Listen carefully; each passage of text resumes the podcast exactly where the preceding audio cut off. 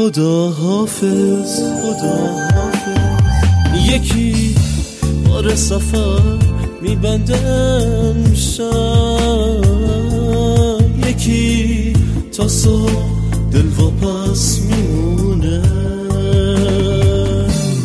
کوچکست پادکست مهاجرت. سلام و خوش اومدید به اپیزود جدیدی از کوچکست. همینجور که می‌دونید این پادکست در مورد مهاجرت هست و مهمانان ما در مورد مهاجرتشون به کشورهای مختلف صحبت می‌کنن. من بامدار اسماعیلی هستم و مهمان امروز ما مهمان ویژه‌ای هست شاهین نجفی. خوش اومدی شاهین جان. قربون برم بامداد عزیز. مرسی که دعوت کردی در خدمت هستم. شاین جان ما در این پادکست تقریبا سوالامون از مهمانان مشابه هست و خب طبیعتا جواب ها متفاوت و طبق روال این پادکست از تو هم سوال اولم این خواهد بود که چرا ایران رو ترک کردی؟ خدمت شود که این سوال من خیلی جای متفاوت بهش پاسخ دادم ولی واقعیتش اینه که الان که بخوام تو چهل سالگی دوباره بهش برگردم می‌تونم بگم امکان نفس کشیدن. من دیگه خسته شده بودم. فضای ایران برای من خفه بود. جامعه برای من تنگ بود. و, نیاز داشتم که تو جاهای دیگه پرواز بکنم قدم بزنم چیزای جدیدی رو تجربه بکنم. این مهمترین قضیه بود واقعا. و اون خب طبیعتا فشارهای سیاسی و همه اون فشارهایی که بود مزید بر علت بود دیگه. درسته. و می‌دونیم که خب به هر حال مهاجرت کردی به آلمان و در آلمان پناهنده شدی. چه حسی داشتی وقتی که داشتی به آلمان می اومدی و می‌دونستی که دیگه حالا حالا ها به وطنت بر نمیگردی یا اون چه اون حست رو برای ما شهر بده؟ واقعیتش مقداری نگرانی بود. از یه طرف یک سری از هیجان هایی که مربوط به شکل سفر بود. این خیلی فرق می‌کنه که تو تر و تمیز پاسپورت و پول و چمدون تو ورداری و بلنشی از یک کشور بری به یک کشور دیگه. البته اونم سختی های خودشو داره. اما سفر غیر قانونی یه مشکلات دیگه هم داره. یه سری نگرانی هایی داره که تو از, از اساس نمی‌دونی چه اتفاقی می‌خواد برات بیفته. و اونم خودش مراتب متفاوتی داره. یه سری از آدم ها اساسا جانشون واقعا جونشون رو در خطر می‌ذارن. برای اینکه بتونن به حال مهاجرت بکنن و, از یک کشوری به کشور دیگه برن. دوری که من خروج داشتم می‌کردم شرایط سخت بود ولی نه به اندازه الان. این واقعا مثل الان این اندازه فشار نبود. و اون کشوری هم که من در واقع ازش قرار بود که به اروپا بیام ترکیه هنوز مثل الان این سختگیری ها در واقع وجود نداشت. نگرانی باش بود دیگه. یه شکلی از نگرانی و وحشت. اما مهمتر از همه اینها در واقع بیش از اینکه من نگران آینده می بودم نگران بازگشتم به ایران بودم. یعنی واقعا من تا چند ماه حتی بعد از رسیدن به آلمان کابوس اینو می‌دیدم که منو برگردوندن ایران. این فکر می‌کنم یکی از مهمترین دورانی بود که حسی بود که من تو اون دوران داشتم. از اولین روزت در آلمان بگو. چه خاطره ای داری؟ اولین روز رسیدم فرودگاه فرانکفورت. بعد اینقدر تمیز رسیده بودم باورم نمی‌شد. برای همین از آدما میپرسیدم که حالا با اون انگلیسی شکسته شکسته ای که داشتم اون موقع میپرسیدم که اینجا فرانکفورت و آدما که پاسخ می‌دادن فرانکفورت من با هنوز باورم نمی‌شد. زنگ زدم ایران بعد خب نمی‌دونستم سیستم چجوریه از این یاد باشه کارت کارت های تلفن 5 یورویی بود. من هی اینا رو می‌گرفتم بعد میرم زنگ می‌زنم دو دقیقه تموم میشه. بالاخره آره یه بخشی از پولم همونجا از دست دادم پول زیادی هم نداشتم در هر صورت. و بعد تنها چیزی که من می‌دونستم این که یکی از اقوام دور ما در کیل بود. و کیلو می‌دونی کجا دیگه؟ شمال شمال شمال آلمان آره. حالا من فرانکفورت می‌خوام بلندشم برم کیل. و رفتم معصومانه پلوی اون متصدی بلیت تیکت ازش پرسیدم که من می‌خوام برم به این شهر. یه قیمتی به من گفت که بیشتر از پولی بود که من داشتم. بلند شدم اومدم بیرون از ایستگاه قطار و رفتم پهلوی تاکسی. یه تاکسی پیدا کردم و بهش گفتم که من می‌خوام برم کیل. متوجه نشد من کجا رو میگم. خب شهر مشهوری نیست کیل آنچنان. و زد تو ناویگیشنش نگاه کرد بهم خندید. گفت این خیلی گرون میشه. و من رو نمی‌دونستم که خب پول تاکسی از قطارم گرون میشه گرونتر میشه. دیگه از اونجا به بعد من در در دنبال پلیس میگشتم. حالا تمام منطقه جلوی چیز بانهوف فرانکفورت از این سمت به اون سمت باور نمی‌کنه من شاید دو ساعت سه ساعت قدم زدم تا پلیس پیدا بکنم. پلیس هم که دیدم اونجا که پر پلیسه. نبود اون موقع. خیلی عجیب آره. اون موقع اصلا نبود و رفتم و بالاخره یه ونی رو دیدم. دوباره که برگشتم به جلوی بانهوف دیگه ناامید دیدم یه ونی هست و رفتم اونجا. اصلا دیگه سلام علیکم نکردم. دستامو دراز کردم. معصومانه جلوی پلیس اینا متعجب شدن که چیه و هیچ چیزی براشون توضیح دادم. نو پاسپورت و فلان اینا. اینا هم گفتن دستبند نمی‌خواد. محترمانه به اون برخورد کردن مورد سوار ون کردن و رفتیم به اداره پلیس انگشتنگاری و اون مراحلی که هست و یه شب بازداشت. البته بازداشت که چه ارز کنم در هر صورت فقط برای احراز هویت و اینا بود. بسیار محترمانه برخورد کردن و اصلا اونجا یه شوک اولیه به من وارد شد چون تصوری که من از پلیس داشتم پلیس ایران و پلیس ترکیه بود. و ورود زیبایی بود ورود خوبی بود برای من. و بعد وارد کمپ و اینا شدی دیگه؟ بعدش بله. یه مترجم ایرانی بود خیلی هم حسرت می‌کشم من که این مترجم من یه زمانی فرصت بشه ببینمش. یه آقایی موی بلندی خوشندام قد بلند قیافش شبیه خود آلمانیا بود. بور و این اومد به عنوان مترجم با من صحبت کرد. منم براش اوضاع خودم رو توضیح دادم. دستم اینا هم تو گچ و این شرایط خاصی بود. بهش گفتم که آره وضعیت اینجوریه. این اون دو سه روز خیلی به من کمک کرد تو بحث ترجمه و اینا. بعدم موقعی که اینا در واقع من رها کردن قرار شد تقسیم بشم رفتم به شهر وای اون شهر کوچیک بغل فرانکفورت اسمش چیه؟ اوفنهایم نمی‌دونم خیلی شهر است. آره گیس یخ اسم شهر یادم رفته. یه شهر کوچیکی بود اطراف فرانکفورت. شهرم که چه کنم یه در واقع هومه کوچیک اطراف فرانکفورت. ما رو منتقل کردن اونجا و من خودم باید با قطار می‌رفتم. البته پول بلیط و اینا رو بلیط و اینا رو خود پلیس تهیه کرده بود. این مترجم اونجا که نمی‌دونم یادم نیست 50 یورو 100 یورو اینا جزئیات از یاد بردم ولی به من پولی داد. و خیلی حالا اول امتناع کردم از گرفتنش ولی بعد به من بالاخره داد گفت که تو جای برادر من نگران نباش خوش اومدی و, و آرزوی موفقیت کرد. می‌شد انتهای سال 2004 یعنی من ورودم خورده بود به وایناختن 2005 آها یعنی 2004 به 5 اسم شهر یادم گیسن. اسم شهر یادم اومد. گیسن. گیسن. گیسن. بله، گیسن گیسن. اوکی. آره. خب پس تقریبا 2005 بود که وارد آلمان شدی. و خب الان شرایط می‌دونی بسیار باز فرق کرده شرایط پناهندگی و اینها. ولی یه ذره از حس و حال اون موقع در کمپ و هایم و اینا بگو. چه حسی داشتی؟ به هر حال تازه از ایران اومده بودی و کمپ و هایم رو نمیشناختی و ببین برای من در نهایت واقعیتش ترسناکتر از سربازی نبود.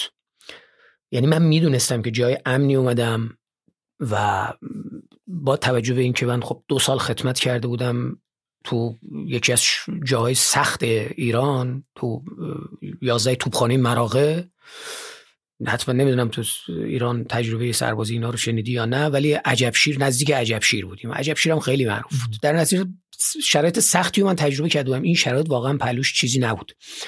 موقعی که رفتم تو گیسن اونجا دو سه تا از بچه های ایرانی من دیدم. سری رفیق شدیم و با همون دو سه نفر من اول که خب زیاد نموندیم. فکر کنم دو, دو شب یا سه شب موندیم گیسن. غذای خوب تخت و شرایط اقامتی مناسب چیز کنترل پزشکی کردن ما رو. بعد از اون بلند شدم در واقع ما رو منتقل کردن به دوسلدورف. کجا؟ اون کشتی اگه یاد باشه. فکر کنم دیگه الان ورداشتنش. آره دیگه نیستش. بله منتقل شدیم به کشتی تو دوسلدورف. تازه زندگی آلمان شروع شد و شب اولم بچه ها هر گویا هر کسی که وارد کشتی می‌شد اکیپای متفاوتی هم بودن بچه های افغان بودن عرب ها بودن یه سری به حال متفاوت یوگسلاوی و اینا. ما هم تیم ایرانی ها نشستیم و شب اولم مقارن شد با جشن به اصطلاح ترخیصی یکی دو نفر دیگه که انتقالی گرفته بودن از اون کشتی. نشستیم و جاتون خالی به حال یه مشروبی هم بچه ها تهیه کردن و خوردیم و دوسلدورف رو دیدیم اون اطرافش رو در واقع دیدیم و جذاب بود برای من حس خوبی بود و تنها چیزی که واقعیت تو اون مدت منو اذیت می‌کرد غذای یعنی غذای واقعی آلمانیا بود یه کالباسی به ما می‌دادن. این کالباس خیلی کالباس عجیب غریب بود. کالباس نرمی بود توی قوطی. آه آره بعد دیگه تازه ما واقعیت آلمان غذایی مشخص شد. سوسیس و سیب زمینی و این حالت های عجیب غریبی دیگه. این سیب زمینی ها خمیر می‌کنن چی بهش میگن؟ اونا رو به ما دادن و, و زیاد برد علاقه نبود غذایی. ولی عادت کردیم. یه, یه فکر بکنم دو سه هفته ای من دوسلدورف بودم منتقل شدیم به دورن که نزدیک به کلنه. در واقع فکر می‌کنم یه, یه ساعت یه ساعت با کلن فاصله داره. دورن من سه, سه ماه دورن بودم. اونجا دیگه ما آروم آروم شروع کردیم. ما قبلا شروع کردیم به آموختن زبان و دیگه زندگی واقعی آلمانی از دورن شروع شد.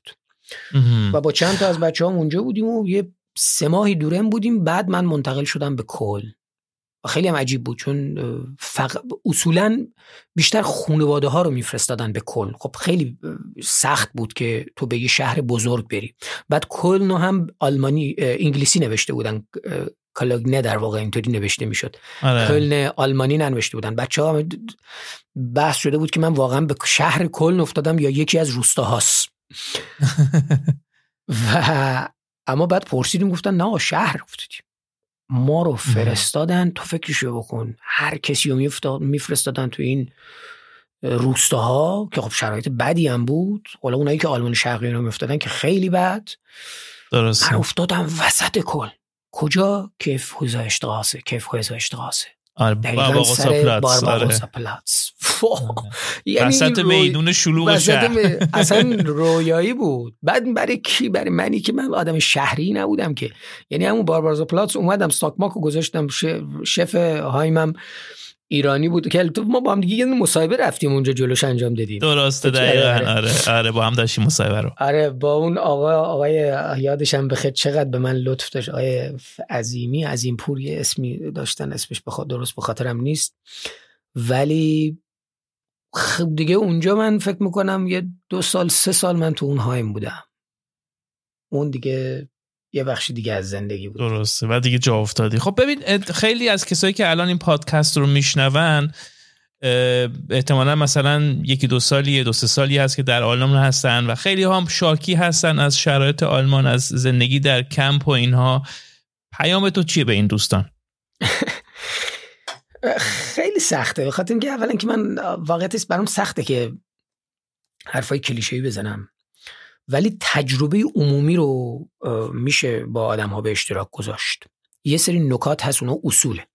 تجربه شخصی تر به نظر من چندان شاید فایده نداشته چون من موقعیت خاصی رو تجربه کردم. اتفاقاتی برای من افتاد که اصلا چند مرحله منو از اون جایی که در واقع درش بودم جدا کرد. ولی برای آدم های دیگه چند تا مسئله فکر می‌کنم مهم باشی من فکر می‌کنم هیچ چیزی یعنی واقعا مهمترین مسئله در خصوصا در آلمان. یعنی اگر حتی در انگلستان بود یا در آمریکا و کانادا من شاید توصیه هم یه مقدار فرق کرد. ولی در آلمان واقعا حیاتی است زبان یاد گرفتن.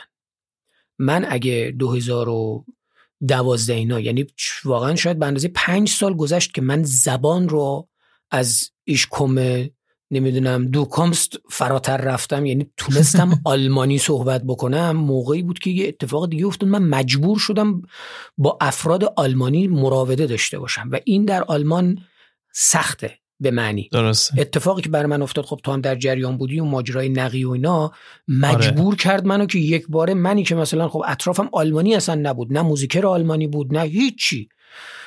یک بار مجبور بودم مثلا بیام مصاحبه آلمانی بکنم. و بس تو هم می‌دونید که تو با زبان آره. آلمانی بزرگ شدی از ده 12 سالگی. زبان آلمانی انگلیسی نیست. یعنی من کاری که الان مثلا با انگلیسی در عرض دو سال کردم با آلمانی شاید با 6 7 سال طول کشید با آلمانی. خیلی زبان بیرحمی آلمانی. حالا اون یه بحث جدا. اما واقع تنها توصیه من به عزیزانی که وارد میشن با آلمان یکی اینه که زبان رو بیرحمانه یاد بگیرن. و اونم با آلمانیا یاد بگیرن نه با خارجی ها یعنی با خارجی های ساکن آلمان. با فقط با آلمانی. یعنی باید زبان به اون معنی یاد گرفته بشه و بعد قانون آلمان رو بشناسن قوانین آلمان رو بشناسن. خیلی مفیده. بسیار کمک می‌کنه. تو زندگی شخصیشون کمک می‌کنه. و سوم قواعد اینجوری که میگیم عرف آلمانی ها یه سری چیزا هست در زندگی آلمانی که تو اونها در واقع تو قانون شاید نیومده باشه. اما عرفه. نوع سلام علیک کردن مراودی با آدم ها آداب و معاشرت از اساس نوع حرف زدن چه چیزی رو کجا گفتن چی نگفتن اینا به نظر من بسیار مهمه و فقط در معاشرت با خود آلمانی ها میشه اینا رو کسبیت به دست آورد. تا یه فاصله ای که بین خودت به عنوان خارجی و آلمانی است اون فاصله کم بشه حداقل. چون در آلمان به نظر من خیلی دشوارتر از جای دیگه است که این فاصله رو کم بکنی. ولی اینو به نظر من بسیار مهمه. زبان قانون و قواعد. بسیار خوب. بریم یه تیکه از موسیقیت رو گوش کنیم و برگردیم سراغ مبحث بعدی. با دوتا هندوان زیر بقل با همین جان لاغر و زردم فکر کردم که می شود جنگید فکر کردم فقط خودم مردم. مرد بیزار خسته از بیداد از همه سمت نیزه می بارید به خودم آمدم تنم خارید. گفتم از شهر دست بردارید. شب شد و سینه را سپر کردم. مثل یک کوه سخت از فولاد. خواستم مثل آسمان باشم منجی شهر نیمه جان باشم. آشیان پرندگان باشم با همین دست خالی و سردم. نره برداشتم که ماه آمد مرد جنگاور سپاه آمد. چگوارای بی کلاه آمد گرچه یک به چراغ شب گردم. شاین جان از اولین کارت در آلمان بگو. من اولین کارم. من اینجوری می‌تونم بهت بگم. ببین من موقعی که اومدم آلمان یه چیزی رو به خودم گفتم. گفتم شاین تو چهار سال وقت داری کار خودتو اینجا انجام بدی. یعنی یه سری نکات رو با خودم حل کرده برای همین اصلا مسئله من پول در آوردن و کار کردن و اینا نبود. یه سری کار موقتی احمقانه کرده بودم اولش. تو همون شیش ماه بودیم که اون دوره خوبش بود. نه اون, اون دوره بود که اصلا من نمی‌تونستم کار بکنم. در حد مثلا برو تو سوپرمارکت. بیچاره یه آقایی هم بود از طریق یکی از دوستان ما وحید اون معرفی کرد ما رو همشهری اون بود. ما رو معرفی کرد به یه سوپرمارکتی. رفتم تو اون سوپرمارکت یه یه ماهی هم خیلی هم بیچاره به من لطف داشت. ولی من چیز بودم دیگه اهل کار نبودم به من اینکه کار بکنم. مدام اولا که این هدفون و چیز و از این امپریتریا و موقع بود اون تو گوشم بود. مدام داشتم موسیقی گوش می‌کردم یا beat میذاشتم. داشتم برای خودم یک موزیک گوش می‌کردم یا موزیک کار می‌کردم. که این از یه جایی اومد به من گفت که خیلی محترمانه گفت شاهین جان معذرت می‌خوام تو فقط میشه موقع کار کردن این گوشی رو از تو گوش در بیاری؟ مثلا مشتری میاد؟ این مثل یک مثل یه توهین مثلا تمام ایار بود برای من. به شکل زاپاتایی من اعتراض کردم گفتم من نمی‌دونم مثلا یه چیز توی شعار یه شعار اینجوری دادم که من هنر رو به پول نمیفروشم. و خداحافظی کردم و رفتم. و بعد رفتم بعد از اون دوباره همون رفیق ما برای ما یه کار پیدا کرد تو اون اداره پست اسم دپده. دپده؟ آره. اینجا؟ آره دویچ پاکت دینست آره. اونو ما رفتیم آقا ساعت چهار صبح. بلند شو برو مثلا تا ده صبح بسته پستی پخش بکن. یه, یه هفته در روزی رفتم اونم دیدم آقا من اصابم نمی‌کشیم اونم اومدم بیرون. بعد دیگه یه زمانی یه جوری شده بود از این وربونک پخش کردن. اونو یه مثلا یه چند جلسه اونو رفت یه کار اینجوری خیلی پخش می‌کردی آفرین آره تبلیغات. یه سری کار اینجوری موقتی که بعد دیگه وارد یه زندگی عادی که شدم اون موقع تازه بود که دیگه مجبور بودم کار بکنم. یه یه سالی کمتر از یه سال تو بورگا کینگ و مکدونالد و کیفسی کار کردم که بجز کیفسی که آخری بود و خودم اومدم بیرون اون دوتا من انداختن بیرون. یعنی هر کدومشون رو من رفتم تو درگیر شدم و من انداختن بیرون از اونجا که دیگه تموم شد. اوکی. خب با اولین حقوقت چیکار کردی؟ حقوق درست حسابی. حالا از کدوم کارت حقوق درست حسابی گرفتی؟ ولی با اولین حقوق چیکار کردی؟ اتفاقا حقوق درست حسابی همون سوپرمارکته بود که یه ما کار کرده بودم. فکر می‌کنم زیر هزار یورو موقع چیزی داده بود. همین وسایل ساز و اینا من خریده بودم بعدش. و لباس و ساز و اینجور چیزا. یعنی دو تا چیزی که برای من مهم بود. خیلی برای من آوتفیت یعنی لباس و اینجور چیزا مهم بود و وسایل موسیقی. همین. هیچ چیزی. چه تفاوت های فرهنگی حس کردی؟ وای بام داد. خیلی زیاده. خیلی زیاد. من اینو انقدر فکر می‌کنم در موردش حرف زدم. برای من تفاوت فرهنگی نبود. برای من شک فرهنگی بود. چرا؟ بعد اینم در خب ببین من یه بچه شهرستانی از ببین ما اینطوری بهت بگم. ببین ما می‌خواستیم مثلا بریم تهران یک سال برنامه ریزی می‌کردیم. یعنی تهران برای ما یه کشور دیگه بود. ما مثلا خارج می‌خواستیم بریم یعنی بر ما رشت. در این حد اصلا جایی واقعا این تصور اصلا بر من اگه سربازی نمی‌رفتم مثلا از لب انزلی و دریا و اون اطرافش تکون نمیخوردم. اصلا معنا نداشت برای من. بیدلیل بود. هیچ علتی من نداشتم که بخوام سفر بکنم. دیگه تو اون محیط بزرگ شده بودیم. و اومدن به ترکیه که اول خیلی بر من چیز بود جذاب نبود اصلا بر من ترکیه. این تضادی که بین به حال اون یه شکلی از آزادی فرهنگی و مذهب اونجا وجود داشت خیلی بر من عجیب و یه کنتراستی درش وجود داشت اونو نمیفهمیدم. ولی ورود به آلمان بسیار برای من مهم بود. اولا که یه مقدار برای من متافوریک در واقع جذاب بود که من دارم رو زمینی قدم می‌زنم که مجموعه جدی از اندیشمندان بزرگ جهان اینجا قدم زدن و دارن کار می‌کنن و خب خیلی خوشحالم که خیلی جا رو رفتم و دیدم. ولی جدای از این تو رفتار عمومی من دو سه سال اول بسیار طول کشید تا متوجه بشم که کجا هستم چه کار باید بکنم چطور باید حرف بزنم. یه سری از آداب همین چیزی که پیش از اینم اشاره کردم تو بخش توصیه ها جدای از قوانین بحث مثلا قواعد بود. یعنی در حدی که بعد من آدم خشنی بودم. یعنی اینجور نبود که من خیلی آدم civilize شده ای بوده باشم.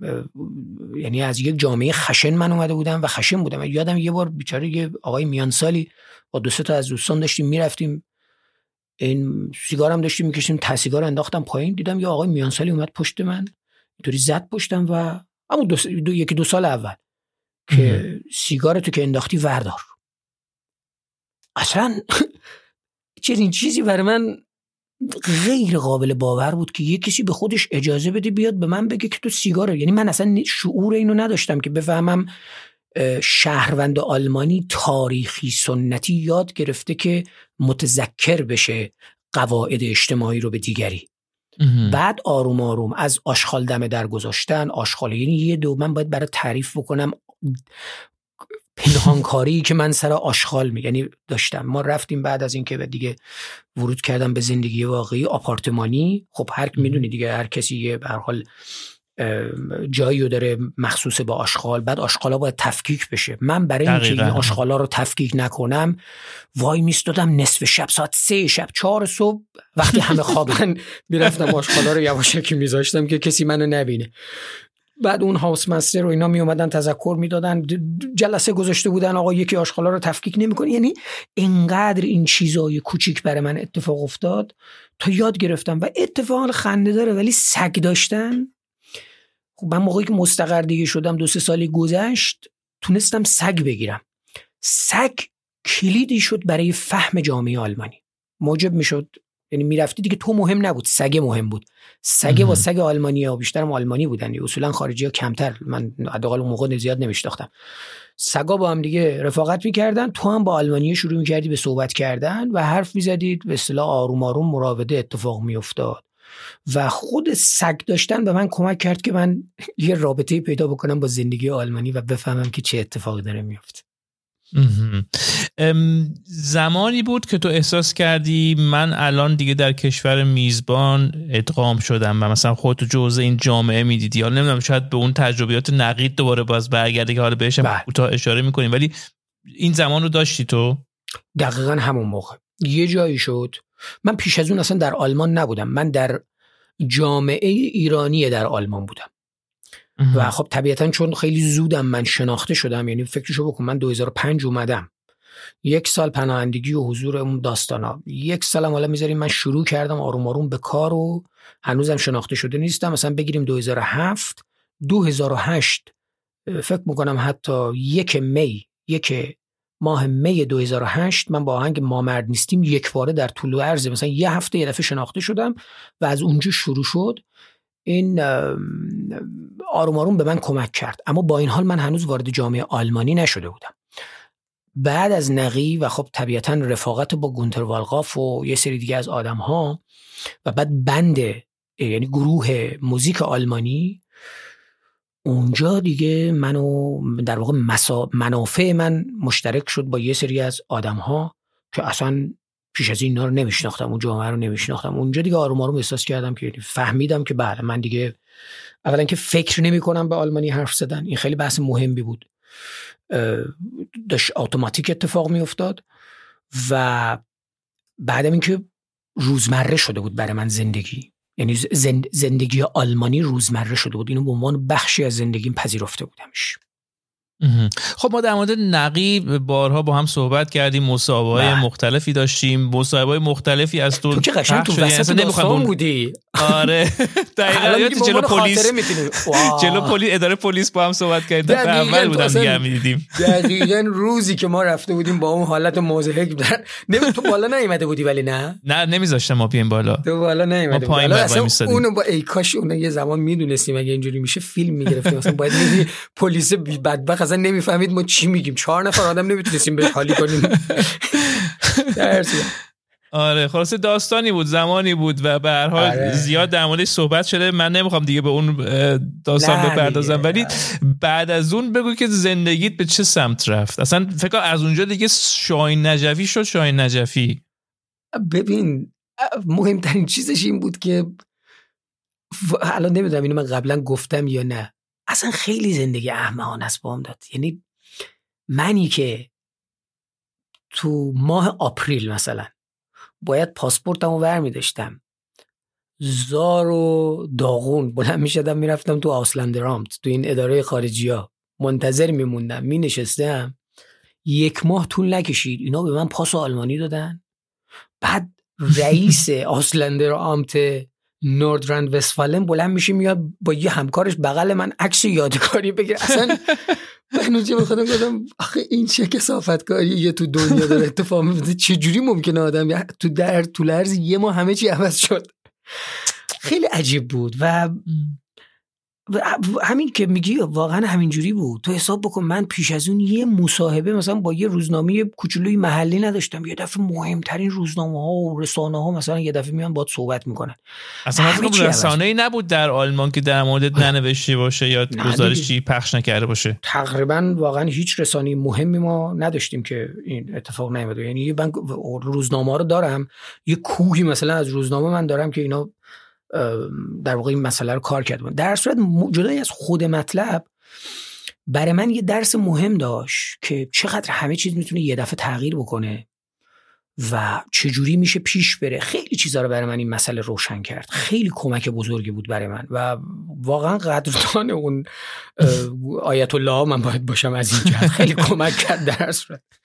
درسته. ولی خب یه زمانی هم به هر حال این باده خوابید نمی‌دونم بعد از چند وقت بود یه سال دو سال سه سال. برات آره. بهتر بود بدتر بود؟ نه من مثلا واقعیتش اینه که یه شیش ماهی ما بازی کردیم اول. یعنی بازی قایم موشک و تغییر چهره و فلان و اینا. یه چند ماهی رفتم آمریکا اونجا هم کنسرت و اینا. بعد که برگشتم و وارد زندگی عادی شدم تازه زندگی جدی شد. دیدم نه. اون چیزی که پیش از این می‌تونست پوینت من باشه الان داره تبدیل به نکته منفی میشه. و بعد خب طبیعتا وقتی من جامعه رو شناختم متوجه شدم که من قرار نیست محصول باشم محصول یه نگاهی باشم که آ بله از یه کشور بدبخت شطور سوار فلان اومده یه سری آدم مثلا متحجر آخوند و نمی‌دونم داغونم یه فتوای قتلی صادر کردن و حالا تو بیا بشو به قول معروف یه ابزاری که ما بخوایم کلیت اون فرهنگ رو مثلا بزنیم. از یه جایی به بعد دیگه اصلا به شکل افراطی من گفتم هر کی می‌خواد با من مصاحبه بکنی بجز نقی. در مورد نقی دیگه نباید صحبت بکنی بیا در مورد موسیقی من صحبت کن. یعنی اصلا دیگه لچ کرده بودم. خودت هم یادت دیگه. من یه زمان آره، با هم میگم آره. در مورد نقی صحبت نکن. من اصلا بدم اینقدر دیگه اینو گفته بودن احساس می‌کردم دیگه من شدم نقی. گفتم من نمی‌خوام من یه آدمم برای خودم کار دارم کار دارم انجام میدم اینم بیا در مورد چیزای دیگه صحبت کنیم. و تلاش کردیم مثلا ما که از اون داستان مثلا بکشیم بیرون. من نمی‌خواستم واقعیتش با اون مسئله تا چیزم ندارم. نمی‌خوام حالا به قول معروف جانواز آب نکشیم. ولی مثلا می‌دونی دیگه تو آلمان یکی از امکانات مثلا این بود که تو این تاک شوها و اینا مثلا دعوت می‌کرد. بیا تو پنج دقیقه تو یه تاک شوی ده هزار یورو بگیر. پول جذابه ولی نمی‌خواستم. حوصلم نداشتم اون موقع هم خب به حال همون رفقایی که اطرافمون بودن خصوصا شهریار که تو هم نزدیک میشناسیش اونم همینجور آره. آدم بود و اصلا اهل این داستانا نبود که بخواد مثلا از این طریق ما پول در بیاریم کاری انجام بدیم فلانی بکنیم مهمترین اتفاقاتی که افتاده بود همون اتوبیوگرافی بود که از طریق اون انتشارات ویکی منتشر شد. فیلم در واقع یه فیلم مستند ساخته شد. اینجور اتفاقات خوب افتاد. ولی در نهایت من دیگه نمی‌خواستم بیشتر از اون کشش بدم قضیه رو.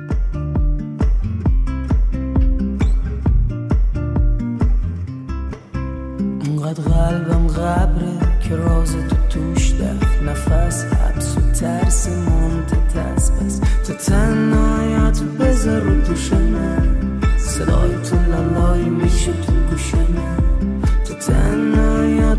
تنهایت بذار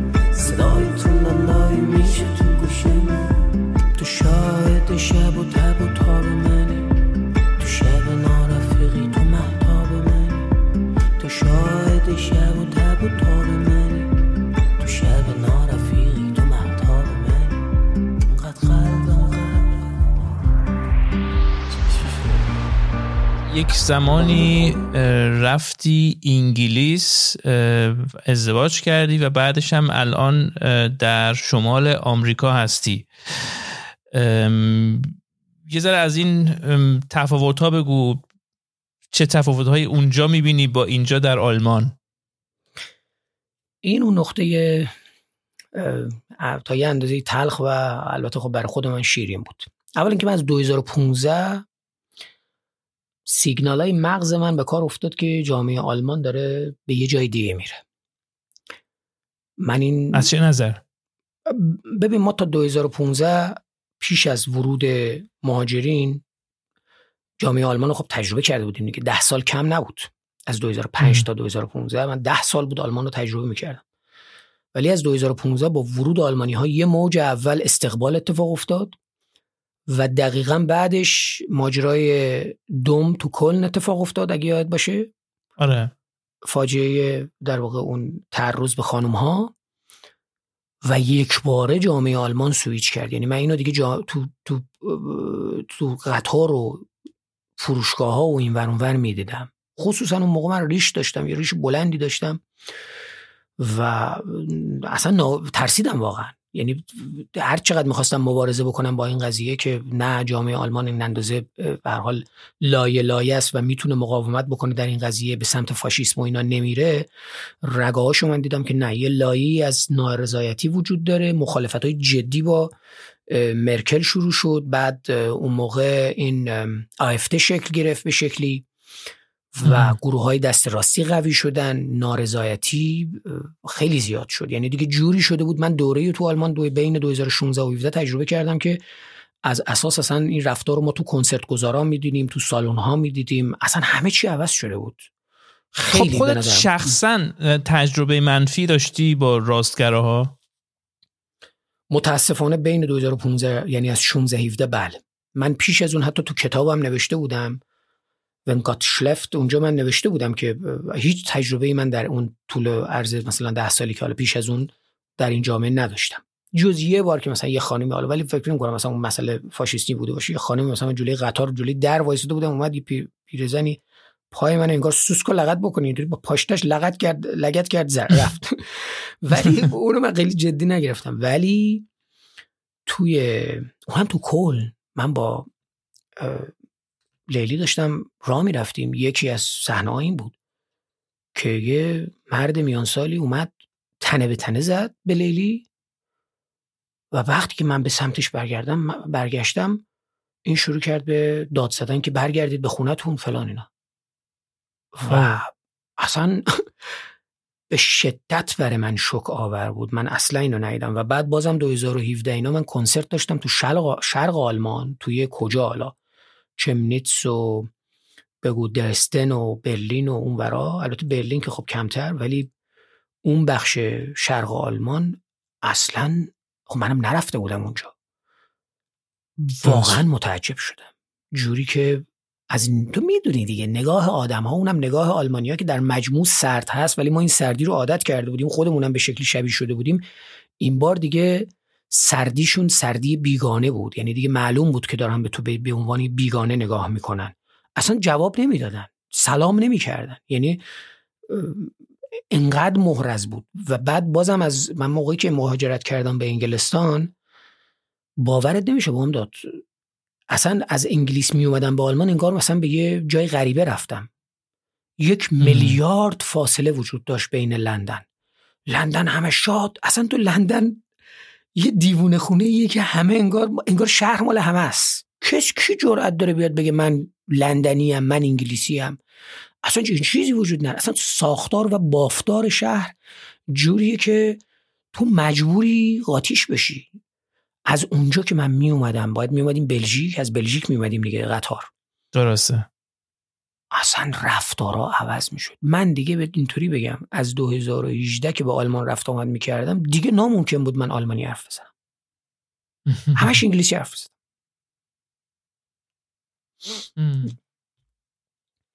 اینطوری. خب پس یعنی در واقع تو راحتتر احساس می‌کردی در لندن و الان در آمریکای شمالی هم که هستی؟ همینطوره حتما دیگه چون به هر حال مهاجرت و مهاجرین اونجا سالیان ساله که جا افتادن. بله. اصلا در آمریکای شمالی حالا یه پله بازم با یعنی ببین یه چند تا چیز به من نشون داد و این خیلی جالب. خب برای من که آدمی هستم که درگیر جامعه شناسی و طبیعتا به خاطر شغلم هنر همیشه سعی می‌کنم چیزها رو ساختاری بهش نگاه بکنم و بفهمم که لایه های پشت قضیه چیه دیگه. یعنی برای من همینجور مثلا مهم نبود که یه قضاوت آمیانه همینجوری بکنم و رد بشم. برای من مهمترین چیزی بود که رابطه این شکل از رفتار اجتماعی رو با اقتصاد بفهمم چیه. با رقابت اقتصادی با آزادی در اون مملکت با بروکراسی که تو نظم اداری اون مملکت بفهمم. و وقتی مثلا من تو آمریکای شمالی خیلی جذاب بود. تو ببین تو آلمان مثلا به عنوان شوخی همیشه بر بچه‌ها میگم. من تو آلمان ده دوازده سال زندگی کردم.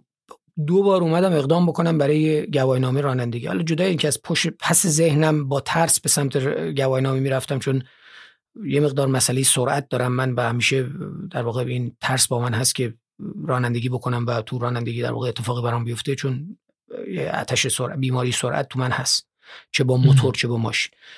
ولی دو بار من اقدام کردم اینقدر سخت بود بالاخره یه چیزی می‌شد که اتفاق نیفته. و انجام نمی‌شد. گواهی نامه آمریکای شمالی در آلمان نگرفتی گواهی نامه نه دیگه نشد. دو بار من اقدام کردم نشد. حالا اومدم آمریکای شمالی اصلا انگار مثلا وارد یه سیاره دیگه شدم. رفتم مثلا امتحان بدم. اولا که تو فقط نگاه بکن این چجوری حالا خودت متوجه میشه رفتم امتحان بدم. سیستم اینجوریه که تو یه روز کامل وقت داری امتحان تو تئوری رو بدی. هر بار رد بشی مثلا یه 20 دلار میدی میای دوباره مثلا تو نوبت میشینی دوباره میری امتحان میدی. یعنی از این من یه بار امتحان دادم رد شدم. دومی بار دوباره رفتم امتحان دادم قبول شدم. یعنی همون روز. اولی زدم.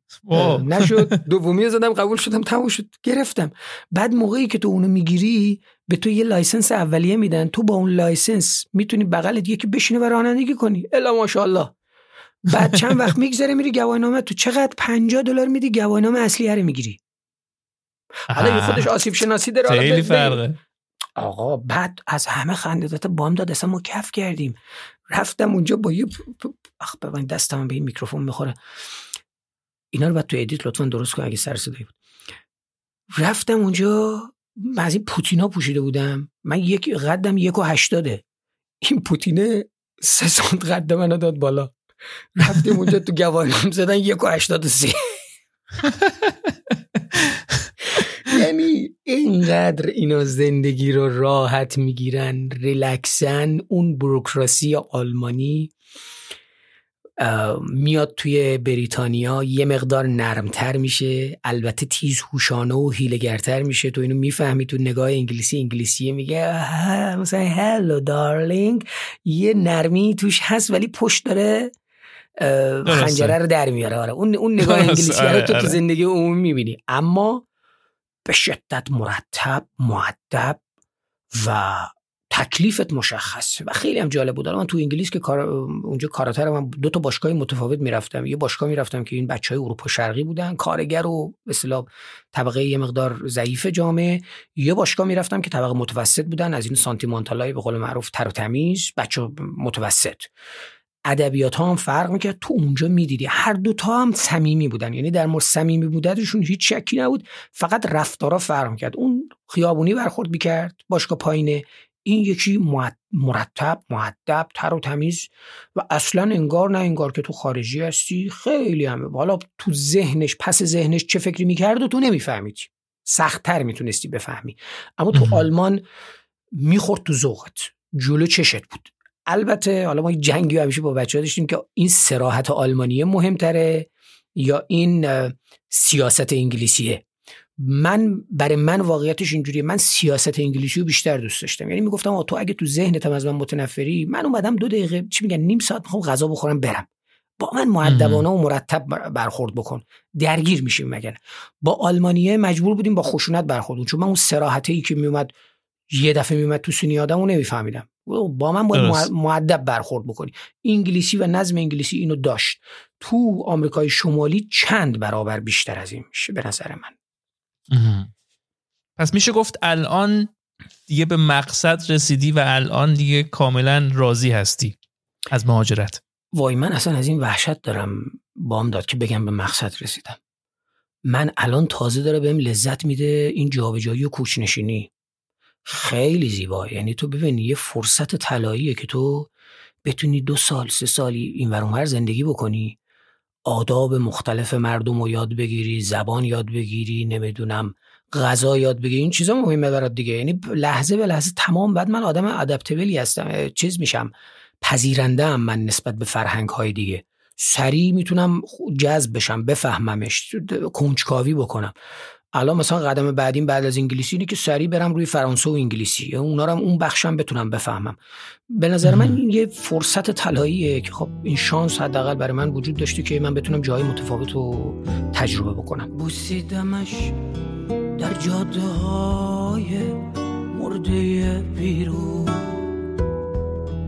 بوسیدمش در کوچه های پشت لیلاکو بوسیدمش ای زیر ابر کبودی که توی خیابان های خیس لنگرودی که بارید از من مثل ابر خسته از باران. بارید از من تا خوده استخر اللهی جان. خندید با من در جدال گرم بازی ها خندید با من به تمام حال و مازی ها خندید با من در مسیر رفت برگرد خندید با من در تمام پارک های رشت بوسیدمش در کافه های خسته در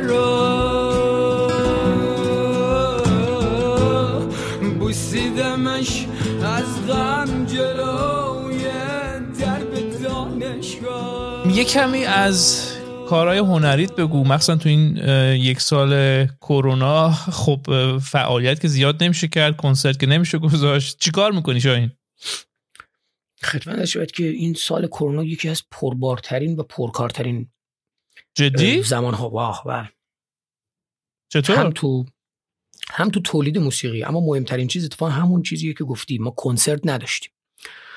کنسرت یعنی استرس. کنسرت یعنی خستگی. کنسرت یعنی اعصاب خورد کنی. کنسرت حالا کنسرت های منم یه چیزی هم بهش اضافه بکن. اصلا ببین من آدمی هم که اولا از پرواز بدم میاد. پرواز طولانی مدت بازم بیشتر. بعد از اساس من مسئله کنسرت رو به این معنی که اینجوری انجام میدن رو نمی‌فهمم. کنسرت برای من یعنی فستیوال یعنی اینکه من یه هفته یه جا باشم تماشاگرامو ببینم بو بکنم بشنومشون حرف بزنیم با هم غذا بخوریم با هم و بعد تموم بشه. این که من برم یه جا بزنیم تموم بشه خداحافظ سک سک اصلا بیمعناست بر من. هر بار من کنسرت میدم بعدش میگم خب که چی؟ چی شد؟ یه سری آدم اومدن یه پولی خرج کردن ما هم یه انرژی گذاشتیم خوندیم اون کاری هم که ضبط کردیم خوندیم اوکی حالا می‌تونیم توجیه هنری هم بکنیم یه انکشاف هنری مثلا اتفاق افتاده یه اتفاقی بوده صحنه فلان ولی در مجموع برای من بی‌معنا بوده همیشه. در نتیجه ایدئال من این نیست که کنسرت به این معنی داشته باشم. من بیشتر منطقم منطق فستیوال و جشنه یعنی معلف و مخاطب با هم یکی بشن. بشینن حرف بزنن درگیر بشن درگیری ذهنی در واقع.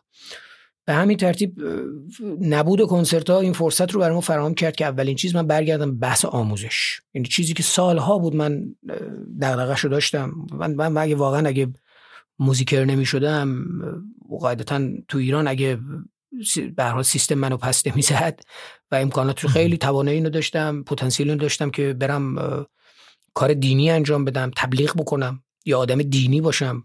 به هم معنی که آخوندی که میگیم. ولی موقعی که از سیستم دل زده شدم یعنی فهمیدم که اسلام اصلا از اساس مسئلهش چیه و اینا. خب نوجوانم بودم دیگه مثلا 15 16 سال.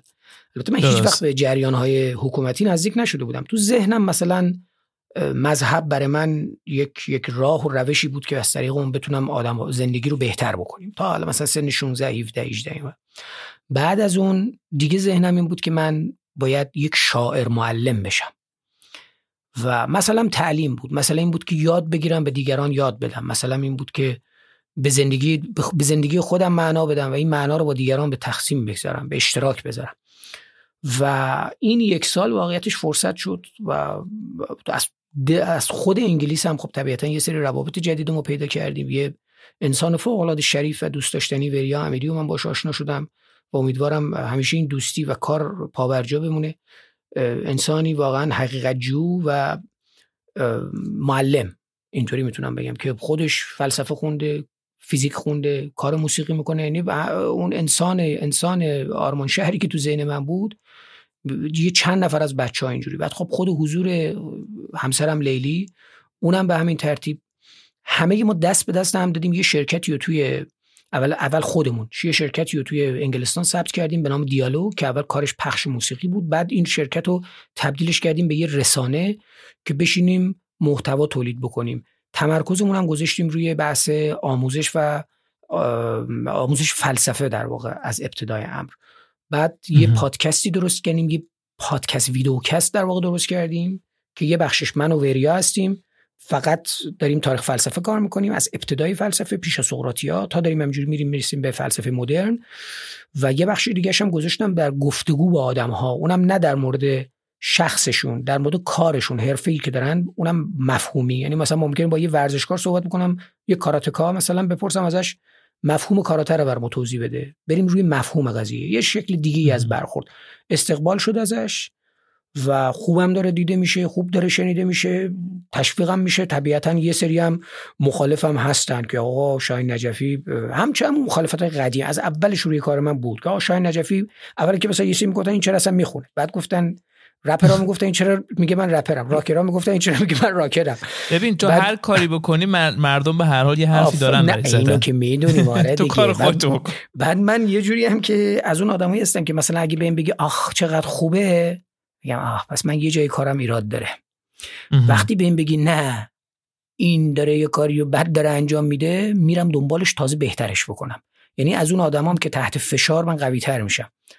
به همین ترتیب سفت و سخت. دیگه من جدی خب بعد 2014 15 من سیستماتیک فلسفه رو شروع کردم. با اینکه خب ما از نوجوانی درگیر فلسفه بودیم ولی فلسفه غرب و خصوصا فلسفه آلمانی رو من از آلمان در واقع به این معنی شروع کردم.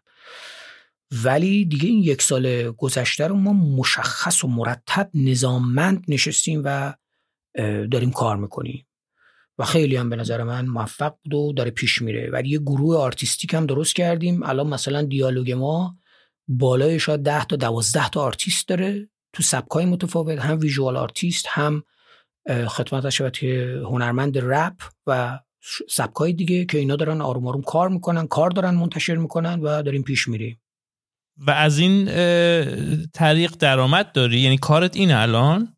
من الان تقریبا دیگه شغل تمام وقتم شده ساخت موسیقی ساخت پادکست و بحث. یعنی حرف زدن الان شده بخشی از شغل من. برای طرفدارات بگو آلبوم جدیدی در راه هست یا چی؟ اونا که خبرها رو دارن می‌گیرن دیگه لحظه به لحظه دنبال می‌کنن بره واقعیتش من یه فکر می‌کنم مثلا از 2017 بعد از آلبوم رادیکال یک دو سه تا آلبوم کار کردم که این آلبوم بیشتر درگیری فرمال بودن. یعنی خیلی علاقه من بودم که اینا رو جوری بشه که بار ارزشی موسیقاییشون بالاتر از خود مثلا بحث کلام و اینا باشه. و دوباره از پارسال یعنی از همین سال گذشته ما رو شروع کردیم تکاهنگ. و امسال هم یه سری از کارها آماده است و پشت سر هم داریم منتشر می‌کنیم. نمی‌دونم هنوز به صورت آلبوم منتشرشون بکنیم یا اینکه به صورت تک‌آهنگ ولی فکر می‌کنم که بیشتر تمرکزمون فعلا روی single track. خب بیایم سراغ مبحث آخر. بعد از چند وقت دلت برای ایران تنگ شد؟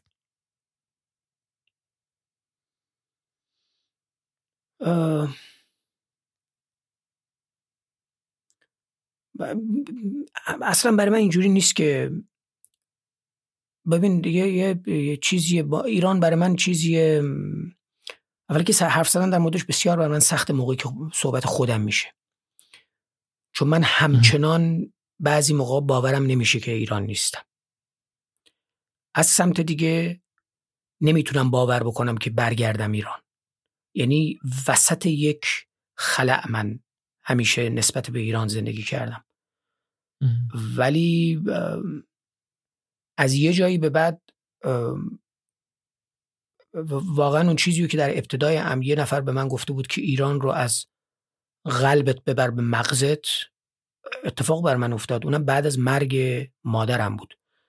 که اونجا دیگه آخرین آخرین رشته پیوند من با ایران به معنی به معنی عاطفی خودش گسسته شد. من هیچ پیوند عاطفی دیگه شخصی با ایران نداشتم. هر آن چیزی که الان هست برای من یعنی تو الان به من بگی مثلا آتنا دائمی الان به من بگی گلرخ الان به من بگی آرش صادقی این اسامی با نمی‌دونم محمد مختاری یه سری این این آدم هایی که تو شعرهای من اومدن تو کارهام تو فضای عمومی اینا برای من انگار بیشتر چیز هستن. البته خب طبیعی خانواده من همچنان ایران هستن. ولی می‌خوام بگم که نسبت های عاطفی من تغییر کرد و یه, خانواده جدید برای من به وجود اومد. و این خانواده من و ترمش هم عوض کردم. نمی‌دونم تو یادت از یه زمانی من به طرفداران می‌گفتم اشرار. اصلا کانسپتمون هم همین بود. شرارت. بعد اینو عوضش کردم آروم آروم تبدیل شد به فامیل. الان دیگه مخاطب من به خودش میگه فامیل. و این از رو هوا و هوس نبودم اینجوری ننشستم میگم خب حالا دیروز اشرار بودی امروز فامیل. من فامیلم رو ساختم. الان کسانی رو دارم که شاید اینا رو اصلا هیچ وقت ندیدم ولی مثل فامیلن برای من. اقوام من شدن. این شاید همینجوری مثل تعارف بمونه. اما واقعیه بسیار واقعیه. با عشق میدیم به هم دیگه. رابطه عاطفی داریم با هم دیگه و این اتفاق افتاده. به واسطه هنر هم اتفاق افتاده. خط وصل من الان به ایران اینها هستن اگه به عقب برگردی حاضر این راه مهاجرت رو دوباره بیای؟